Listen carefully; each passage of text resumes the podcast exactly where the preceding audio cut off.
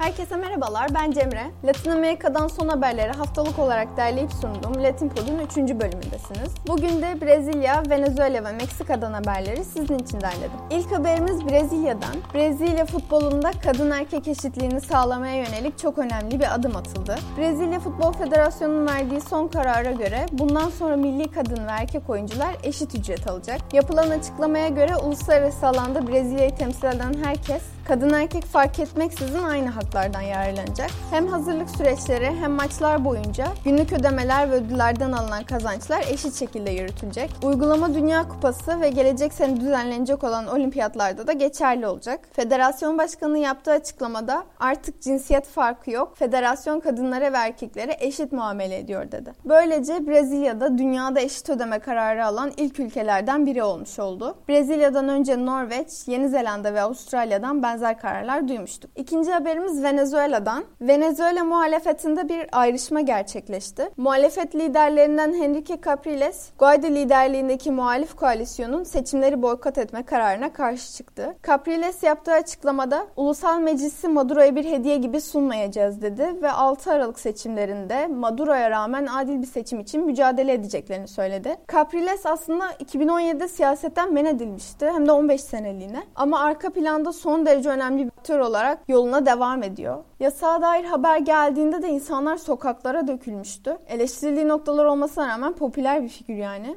Şimdi karşı çıktığı bu boykot kararından daha önce küresel bülten programında bahsetmiştim kısaca. Geçtiğimiz haftalarda 27 partiden oluşan muhalif koalisyon 6 Aralık'ta yapılacak parlamento seçimlerini boykot edeceklerini açıklamıştı. Yapılan ortak açıklamada Venezuela'nın özgür, demokratik ve şeffaf seçimleri hak ettiğini vurgulamışlardı ve devlet başkanı Maduro'nun seçimlere hile karıştıracağını iddia etmişlerdi. Bu sebeplerle de muhalefetin seçimleri boykot edeceğini duyurmuşlardı. Bunu izleyen süreçte Maduro hükümeti 110 kişiye yönelik bir af çıkarıldığını duyurmuştu. Bu affın çıkarılmasında da aslında Capriles'in payı olduğu söyleniyordu. Ve hükümetin bu adımı muhalefetin seçimlere katılması için neredeyse bir jest olarak görülmüştü. Hükümetin aslında muhalefetin seçimlere katılmasını istemesi son derece anlaşılır. Sonuçta seçimler hem hükümetler hem liderler açısından en büyük meşruiyet kaynaklarından biri. E, Venezuela özelinde de Guaido'nun kendi başkan ilan etmesinde daha önce boykot edilmiş seçimlerin etkisi çok büyük. Dolayısıyla deyim yerindeyse hakkıyla kazanılmamış seçimler Maduro'nun başına iş açıyor. Meşruiyetine gölge düşürüyor. Fakat yine de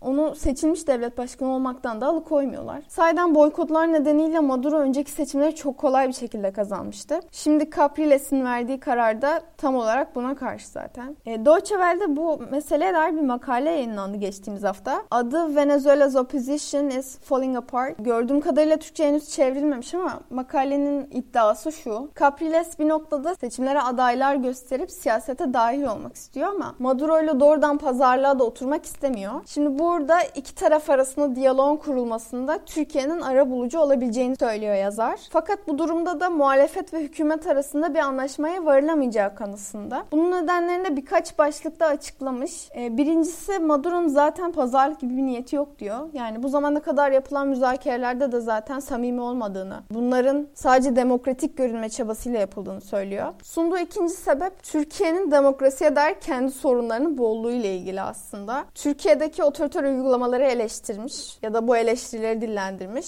ve tam da bu sebeple Türkiye'nin Venezuela demokrasisine gerçek bir katkı yapmasının mümkün olmadığını söylüyor. E, üçüncü sebep böyle bir müzakerenin uluslararası toplumdan, e, kamuoyundan destek bulmayacak olması. Son olarak da diyor ki bunlardan da öte Venezuela halkı muhalefete güvenmiyor. Ki halkın desteği de herhangi bir siyasi hareketin meşruiyet kazanması için ön koşuldur. De yazının devamında da bu maddeler biraz daha ayrıntılandırılmış. Muhalefetin artık bölünmüş olmasına, bu bölünmenin etkilerine dair önümüzdeki süreçte daha fazla haber göreceğimizi düşünüyorum. Son haberimiz Meksika'dan. Geçen hafta Kolombiya'dan artan şiddet haberlerini aktarmıştım. Bu hafta da Meksika'dan benzer bir haberimiz var. Meksika'nın Cuernavaca kentinde bir cenaze töreni sırasında yaz tutanlara düzenlenen saldırıda silahlı kişiler 8 kişiyi öldürdü. İkisi çocuk en az 15 kişiyi de yaraladı. Silahlı grup bir motosiklet kazasında ölen gencin yası için toplanan grubun üstüne 60 elden fazla ateş açtı. Cinayetin suç oranı yüksek bir mahallede gerçekleştirildiği belirtildi. Olay olayla ilgili henüz bir tutuklamaysa gerçekleşmedi.